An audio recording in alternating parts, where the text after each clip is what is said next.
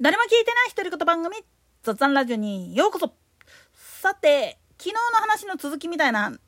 ものになるんだけど、なんでやねん。いわゆる日本シリーズの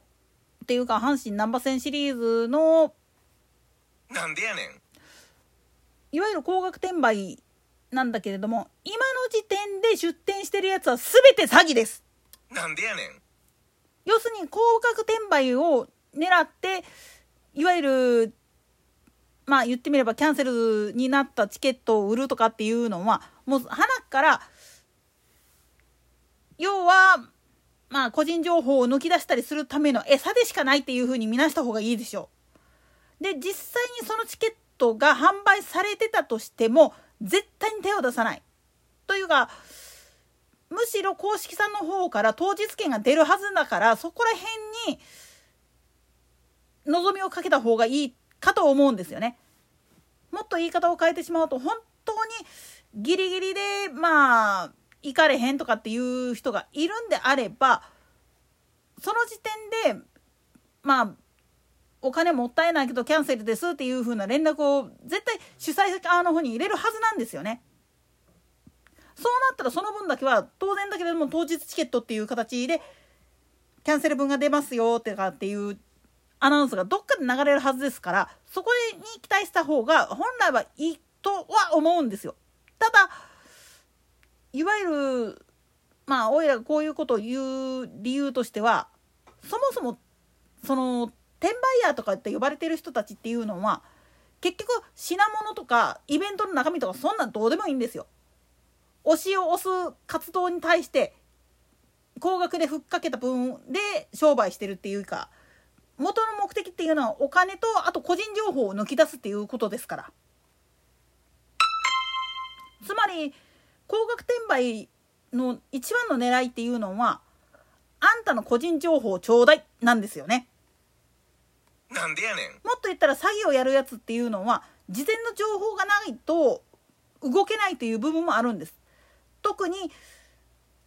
いわゆるオレオレ詐欺とかって呼ばれるようなやつに関して言ってしまうと、家族構成が分かってない状態では手出しができないんですよね。ってことは、どっかからそういう名簿が漏れている。で、その原因が昔だったらいわゆるまあ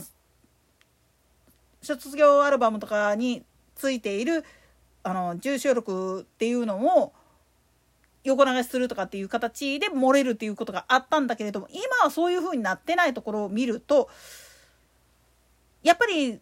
何らかの形で抜き出そうと思ったら何をするかっつったら、フィッシングサイトとかを使ってっていう形になってくるわけなんですよね。だからクレカとかの情報っていうのもそうだし、で LINE とかの SNS をやる時の登録かって、本来だったら安易に紐付けとかっていうのはやるべきではないんですよね。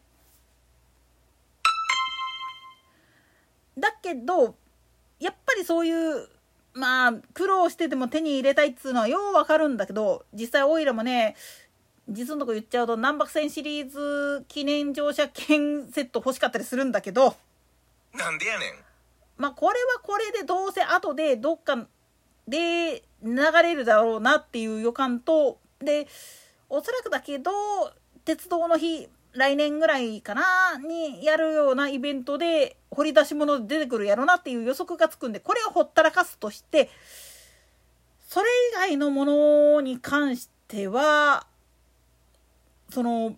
いわゆるメルカリとかヤフオクなんかに出ているような分に関しては手を出すべきではない。これね、ガンプラとかやってる人だったらわかると思うけど、だいたい転売ヤーがね、変に高値で売り飛ばそうとするんですよ。でもそれを避けるためにはどうすればいいかっつったら、本当に情報戦なんだけれども、彼らがやりそうなことに対して嘘情報を流して、その上でガン無視するっていうことがすっげえ大事だと思うんですよね。ましてやイベントのチケットっていうのは、そのイベントを主催する人が場所を抑えて、それでまあ言ってみれば価格を決定してるわけなんですよね。出演するタレント、まあ今回は野球だから球団に対して払うギャランティーっていうのがあって、それとかを組み合わせた上での価格っていうのがチケット代になるわけなんですよ。これがまあ言ってみれば高額転売っていう風になってくると、その高額転売になってる上乗せされてる金額は何かっつったら、まあ言ってみりゃ転売ヤーの利益っていうか儲けにしたい、もっと言ったらそれ以上のまあ言ってみれば収益を得たいっていう下心なんですよね。だからこそこういう詐欺っていうのがすっげえ頻発するわけで、で実際にチケットが手元にないのにそういう出店をやってるやつもいるわけでっていうところまで踏まえると、何考えとんじゃ、それお前らその地域の経済までも潰してるんやでっていう話になってくるんです。でも彼らにとってはそんなの関係ないんです。自分さえ、自分の今貧しい生活をどうにかしたいからっていうところでやってたり、あるいはお金は持ってるんだけど人がどうこうしてわーわー騒いでるところを見たいがためにやってるっていう、すっげえ汚いやつばっかりなんですよね。だからこそ何度も言いますけれども、高額出店、高額転売っていうのを図ってるやつらっていうのは詐欺です。詐欺の一端に加担をしないためにも相手にしない、それから公式の方でのアナウンスっていうのを待つ、でプラスしていわゆるキャンセルが発生したかどうかっていうのは公式の方でも把握しきれてない場合やったら、大体チケットを代行で販売しているところ、ピアさんであったりとかローチケとかああいうところら辺でも情報が流れてるはずですんで、そっからピックアップするっていうことを努めてほしいんですよね。争奪戦は確かに大変だけれども、だからといって安易に手を出せばそれは詐欺に引っかかる行為だよっていうことを覚えといてほしいんですよね。といったところで今回はここまで。それでは次回の更新までごきげんよう。